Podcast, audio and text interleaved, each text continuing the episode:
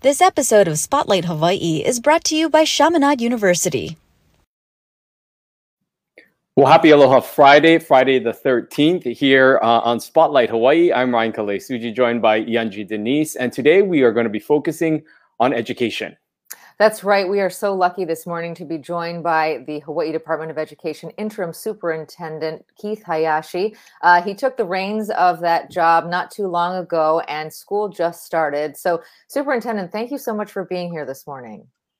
Well, thank you for inviting me, Yunji and Ryan. Thank you. We're so happy to have you. Let's talk about how school is going. You know, we had that breaking news this morning over 1,100 cases reported, uh, COVID cases reported in the state today. There are so many families who are concerned about COVID on campus. What can you tell us about how school's going so far? Well, so far, um, you know, looking at our, our data from last week, we report every Friday. And so we have about 105 uh, cases as of last week. Um, considering the over 200,000 uh, students and faculty and staff that we have in the department, uh, our mitigation strategies are working. You know, for all of our schools, um, our principals and teachers and our um, our students are focused on four core strategies, and that's um, get vaccinated, uh, stay home if you're sick, uh, mask, and hand hygiene. And those are the four strategies that we're focusing on throughout our system. Um, in addition to other uh, layered mitigation strategies uh, that schools can um, additionally do to support students and safety if we can focus a little bit about those numbers that we saw, those uh, 105 cases, as you talked a little bit about, what, what are you learning of that? Because that doesn't necessarily include just that first week of school. If you can give us a better context of how those number, uh, how that number came to be, and what that is the summary essentially of. So, uh, though that number is basically for the for the week, uh, you know, we have if there is a case on campus, um, our principals do a really good job of uh, reporting that to to us to the state, as well as um, doing the doing some contact tracing and reporting that to the Department of Health. Uh, principals do there's a process and a protocol that we go through, and they notify um, the parents of any uh, students that's impacted. Uh, if we need to quarantine students, then those students will be quarantined. Notify the parents. Um, and this address safety as a whole. So um, those numbers, you know, if if they do increase, you know, we'll continue to address them through uh, the work of our school administrators and teachers. I want to bring in this question from Alana Diaz, who says, What is the threshold to close the schools? Is there a certain number of cases or hospitalizations? Of course, we don't want to see any schools close. School just started, and so many students are probably so happy to be back among their peers and with teachers in person. But uh, at what point do you close a campus, and at what point do you have to close an entire complex? You know, uh, we are working very closely with the Department of Health. You know, they've been great partners uh, and, working together with the DOE. And uh, w- when we look at contact tracing and looking at the impact at, at schools, you know, the Department of Health has also um, uh, prioritized the DOE and have they have assigned additional teams uh, for contact tracing so they can help us to monitor what's happening at the schools. So if it get if it ever gets to a point where we need to make those decisions, uh, we're definitely going to be working with DOH um, and before any decisions are made. Uh, yeah, so it, it, working with the through the Department of Health. If we can uh, also talk a little bit more about just the, the testing availability that may be uh, an option for those teachers. We have some parents out here who are asking, you know, why aren't we testing more? Um, why aren't we having more opportunities and availability for testing that may be made available for not only students but teachers and staff? Uh, is that uh, expanding testing efforts uh, in the plan at all? And if you talk a little bit more about any of that sort of mitigation that might help to uh, de- determine if COVID is on a, a specific campus. Sure. Um, we do have partners that uh, we're working with. We did um, in the beginning of the year. We we partnered uh, with with what's called ICAT, and through that program, we did offer testing to to schools as a pilot. we are working with um, different providers and with the Department of Health to see what how we can expand some of that uh, to offer that to other schools. So that is definitely an ongoing um, an ongoing project that we're doing and uh, to, to, help to build um, additional opportunities for our schools. Uh, we are prioritizing uh, areas that uh, may um, may need additional support related to um, the number of uh, uh, cases that are in the area. So it's, it's very strategic in how we're doing that. So uh, that is something that we're working on, most definitely. And if, if I can. Oh, please go ahead.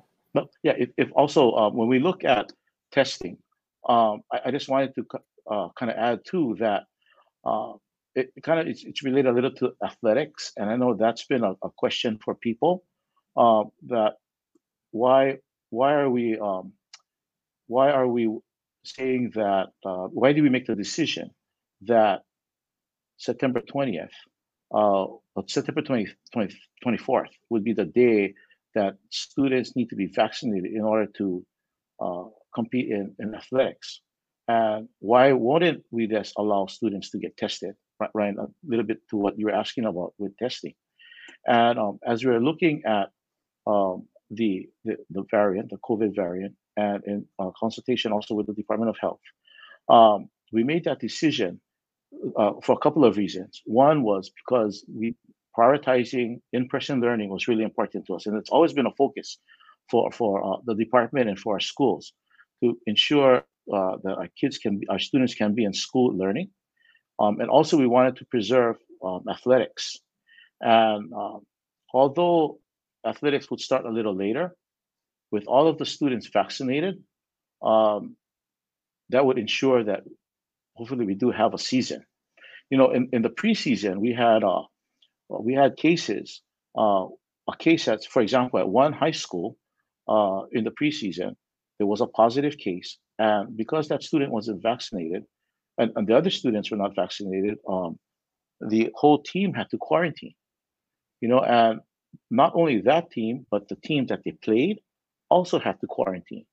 And so from that, and then uh, the game the following day was canceled. So from that one case, it impacted, I believe, six or seven teams.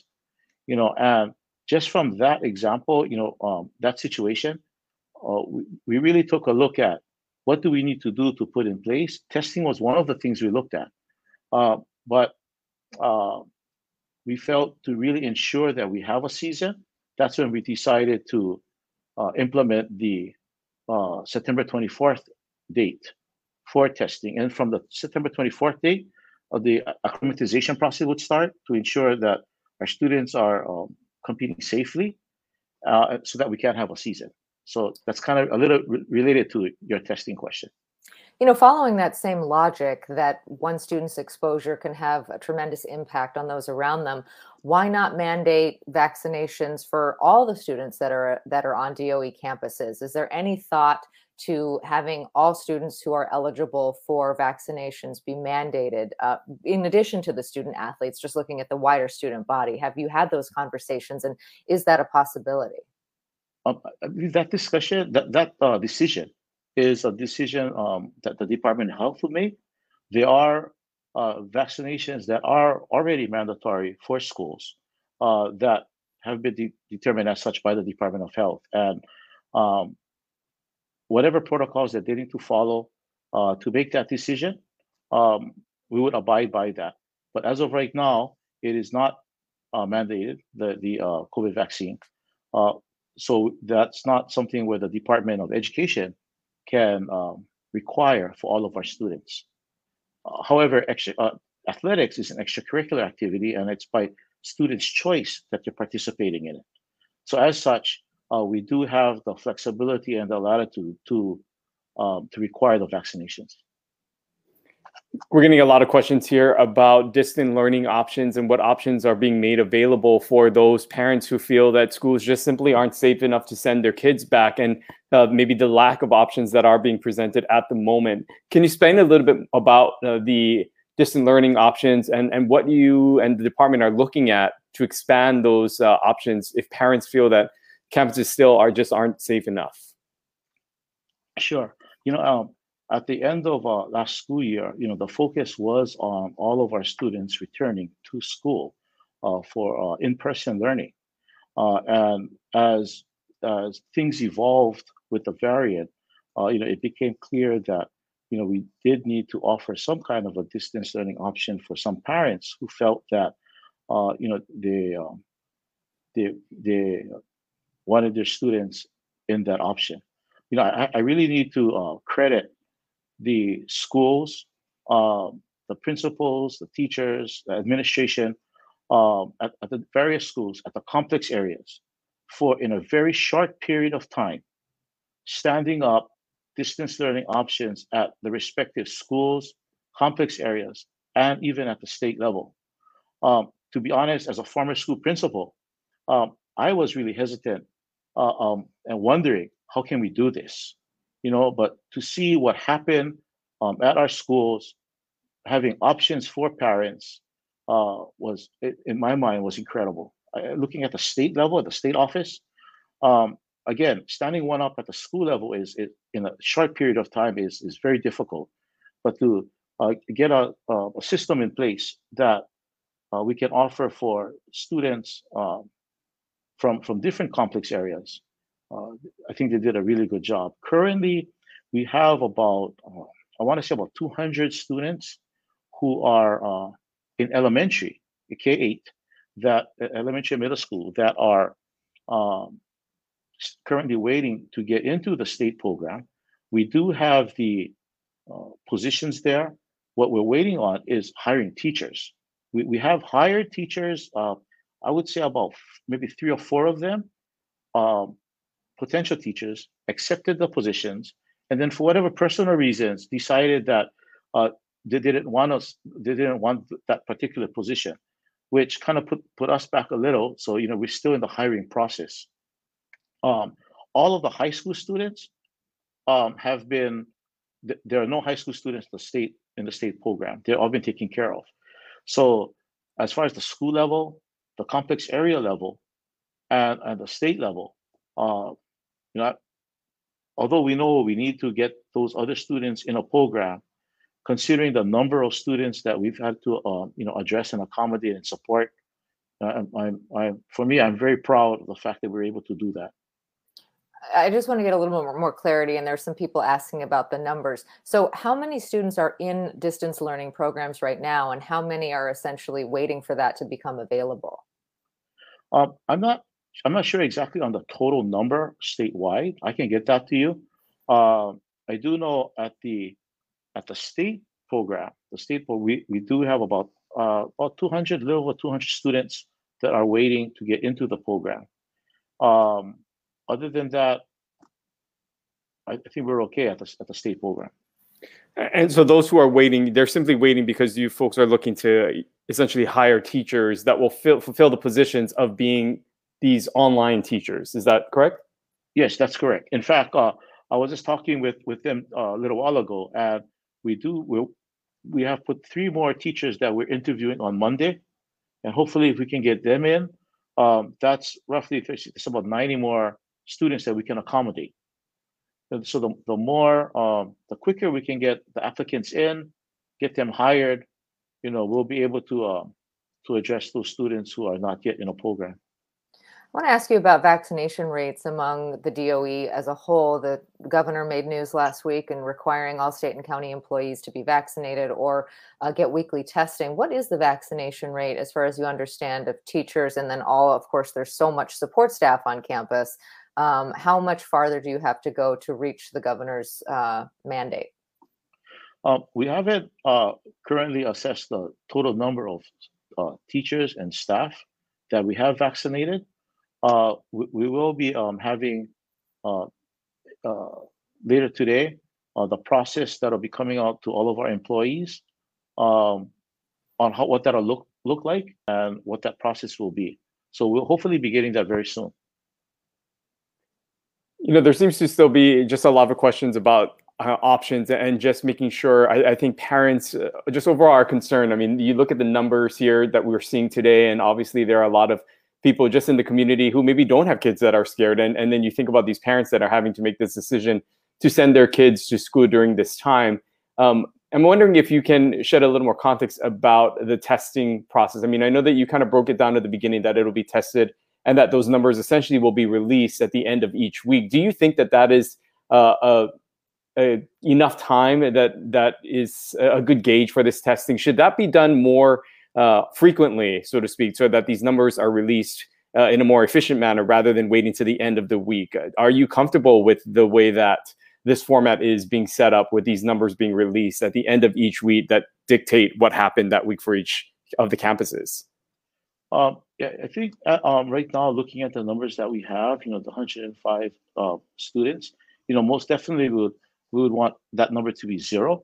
Uh, but, you know, what we're seeing with, with that increase, um, 105 uh, students out of 105 uh, cases, I'm sorry, not students, cases uh, both students and adults of roughly 200,000 students and employees. Uh, you know, if, if we do need to make adjustments, you know, we're watching the data. If we do we do need to make adjustments as we move forward, we definitely will do that, both in consultation with the Department of Health and um, and our school leaders. Um, but as of right now, we're, we're doing uh, we're, we're, reporting it at the uh, end of the week. We also have uh, a website on uh, on the DOE on our DOE website uh, that has uh, reporting um, by that is uh, updated weekly.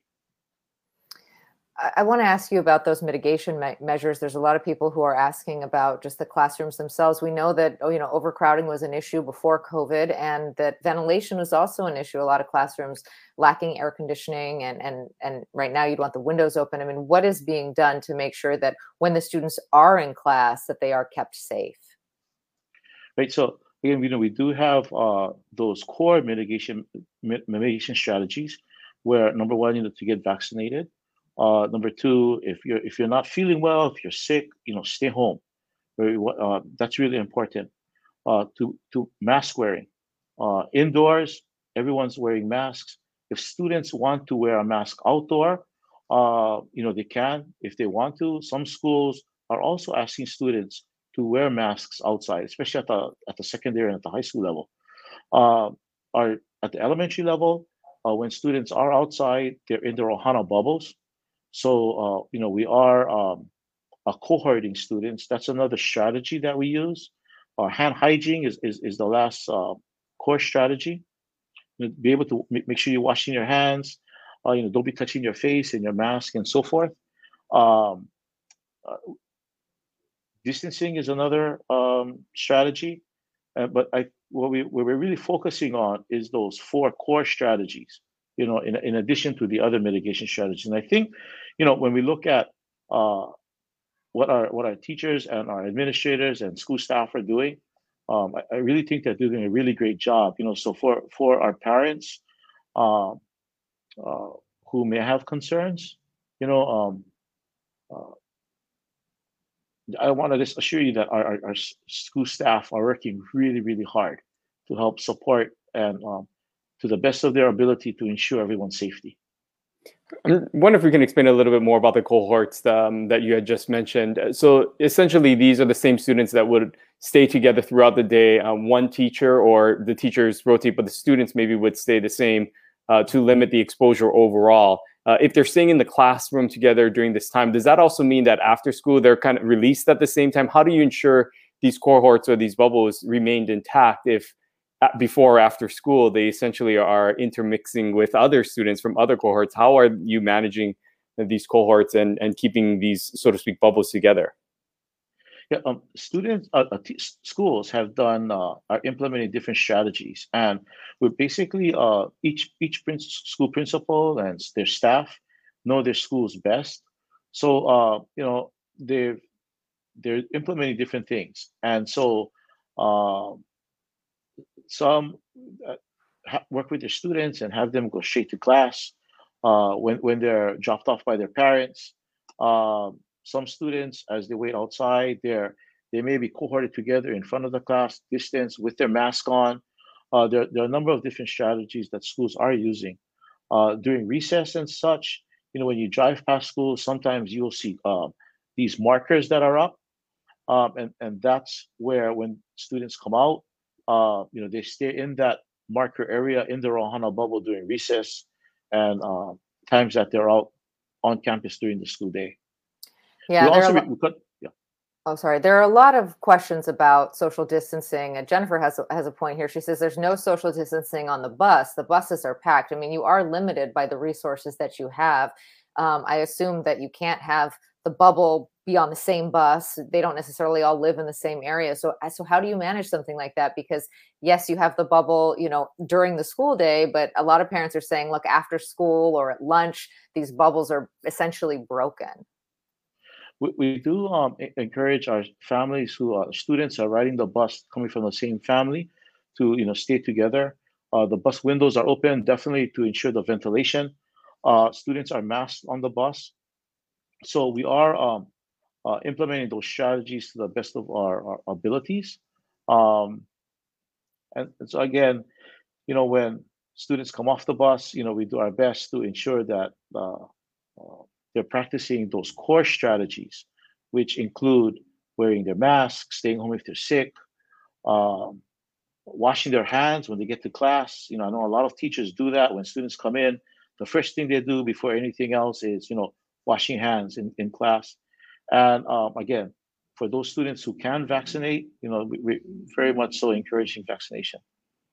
You know, as the interim superintendent here of this, uh, you know, the, the education system here in Hawaii, uh, in, in speaking with your predecessor who was in this role, one of the things that she spoke about, the challenges that she faced were just overall the budget shortfalls uh, in, in ensuring that this department can continue to move forward uh, during non-COVID related matters. Uh, you add in COVID-19, it's adding a whole nother layer, of course, of expenses and things that the department has have to set up from distance learning uh, opportunities to just um, making sure that each classroom is safe and children and uh, students and teachers are also safe.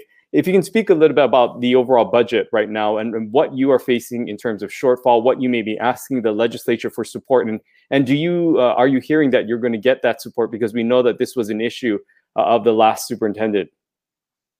You know, um, we're going to definitely um, make sure that you know we communicate our needs, uh, you know, to the legislature and to the governor. You know, and um, they've been very in my time that I've been here. In the last, uh, this is I think like my my ninth day or something like that.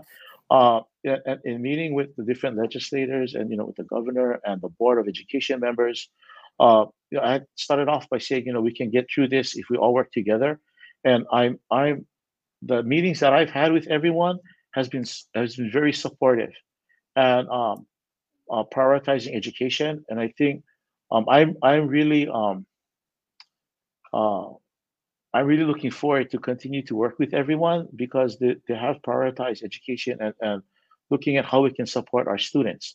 Uh, as you know, we're very fortunate also, uh, you know, to get some federal monies to help support what we're doing with, you know, um, American Recovery Act funds through ESSER. And so, you know, we're definitely going to leverage that um, to the best of our ability to support our students. Again, that's the focus, right? The getting, ensuring that our students are learning in addition to um, funds that already have been sent down to the school level through weighted student formula and other federal monies, um, our school principals working with their schools have been working really hard in prioritizing um, 311. Right? It's uh, um, uh, again ensuring that our students are in school. The attendance is important.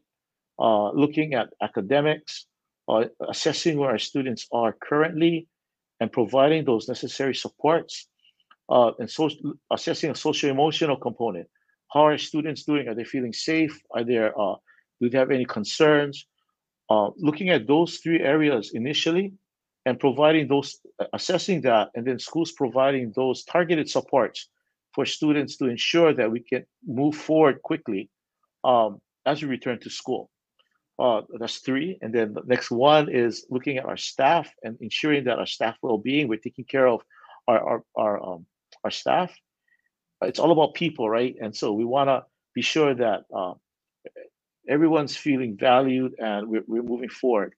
Uh, the last one is our system, assessing our system, you know, where where uh, where is, we're experiencing success, and if we have needs in certain areas, we address those. So really leveraging those resources, those fiscal resources, to support that effort. And um, uh, I, I'm I'm really feeling positive about uh, again the uh, support that I've gotten and the department has gotten in in helping to move forward. Again, it's all about us working together to support our students, and that's really important.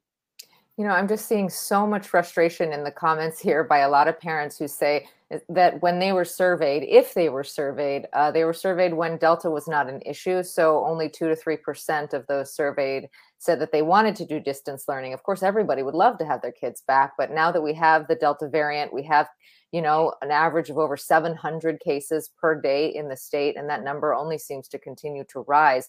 Uh, will you be making more distance learning options available? And for parents who are watching right now and who say, you know, I, I didn't opt for that, but now I'd like to, what do you advise them to do?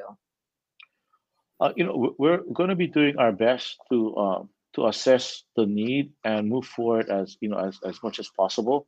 Uh, you know, there are um, when we when in, in standing up any program, you know, again, there are uh, we, we need to look at uh, different different issues that come into play.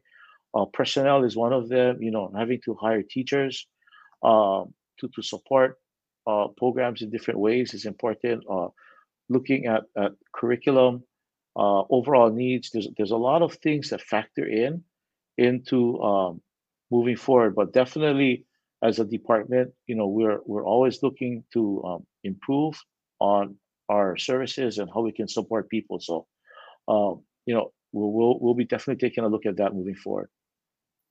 We know again, as you mentioned, that this is your ninth day, I believe you said, on the job. Um, if you can, as we wrap up here, unfortunately, we are close to running out of time here, but did want you to just uh, provide your thoughts, your your first maybe few days here on the job, and and is this a role that you would like to permanently be in? Uh, do you plan to apply and seek out uh, this job as a permanent uh, position? You know, um, it, yeah, the answer, the quick answer to that is yes, I, I, I am. You know, it's an honor for me to serve as interim. Um, when the last time that I was in this, I was fortunate enough to be in this position as an interim um, superintendent. I was there for about a month. Um, it was a different environment, you know, um, and uh, we didn't have COVID four years ago, uh, so it is very different. But I think the thing that's that's consistent is uh, the commitment of our educators and of our people in the department I mean, it's so inspiring. As I, have been visiting, uh, I, went to a neighbor island uh, this past week, visited schools there. Um, I visited with our state office um, employees here at, at, on Oahu. Um, I've been able to meet with other complex areas and area superintendents. Uh, you know, and it's so inspiring when you when you really talk to the educators and you listen to them and the effort that everyone is putting in to support our students is um, you, you, it's it's it's uh, it's just priceless, you know. And it'd be an honor for me to uh, continue to serve in this role uh, and to support our our students um, in our state. Okay, well, Superintendent or Interim Superintendent Keith Hayashi, thank you so much for being here this morning. We've got a lot of questions in here from parents. We tried to summarize and get to as many as possible. And we welcome you to join us back here anytime. You always have uh, an opportunity to talk here when you're willing. Thank you, Eugene Ryan. Thank you very much for the opportunity. You have a great day. You too. Aloha. Aloha. Well, interesting to hear from him. He did say, uh, you know, those of you who are noting the high case count today, that at the end of every week, they they tally the cases that are related to schools, and they release that on Friday. So we don't have a number for this week. The number for last week related to campus was 105 cases. Important to say that some of those uh, those who were tested positive had not been on campus since last May, uh, but we will be getting a clearer picture of what's been happening since kids have been back on campus sometime today when we get those final tallies. And we also recognize that this uh, broadcast is being uh, aired during the same time that the governor and the Department of Health were also having a press conference. There were people asking if this would be recorded you can certainly go back and watch this. This all lives, uh, of course, on the platforms of the Honolulu Star Advertiser online. Uh, so if you missed part of this conversation, feel free to go back. Some of the other things to highlight that uh, the interim superintendent said is that they recognize that there is a growing need for uh, distance learning options, but quite simply, they just don't have the personnel right now to help manage that. He said about 200 uh, I believe the students he said are waiting in the system. They're looking for teachers to essentially manage the online and teach those online classes that they are trying to hire and bring on board. and, and so they are understandably uh, noting that these are going to have to be options moving forward. But right now, they just don't have the personnel to help lead that area. Yeah, and we saw so much frustration in your comments when it comes to distance learning. A lot of you wanting to know how you can pivot to that. That t- list of 200 students that are waiting, we expect that will likely grow as the case count can, uh, you know, increases in our community. He talked a lot about why they decided to mandate that student athletes uh, be vaccinated. So uh, you can go back. This is also available as a podcast. It'll be posted later this afternoon. So you can always go back and listen to it that way if that is easier for your schedule. But he talked about that decision. He said at this point, it's up to DOH whether or not they would mandate the COVID vaccine for all eligible students, uh, you know, sort of system wide. They're not at that point right now. He said it's not up to him. That really is a Department of Health decision. So we'll be watching that because that's got to be part of the conversation for sure. Yeah, a lot uh, that was covered. Encourage you to uh, go back and watch that and hear more from the interim superintendent. Looking ahead to next week, we have another full week of guests. We will have joining us the lieutenant governor, who will, of course, be giving us an update. He has been very front and center with this pandemic, with this pandemic, and the numbers being reported uh, since this all began, and he has become an active voice and an active role in making uh, sure that people are aware of these numbers and breaking that down. So we're going to be breaking down the numbers that we see over the weekend with him on Monday. That's right. So please do join us right back here, 1030 on Monday. Until then, have a safe weekend. Take care of yourself and each other. We'll see you right back here at 1030. Aloha. Aloha. This episode of Spotlight Hawaii was brought to you by Chaminade University.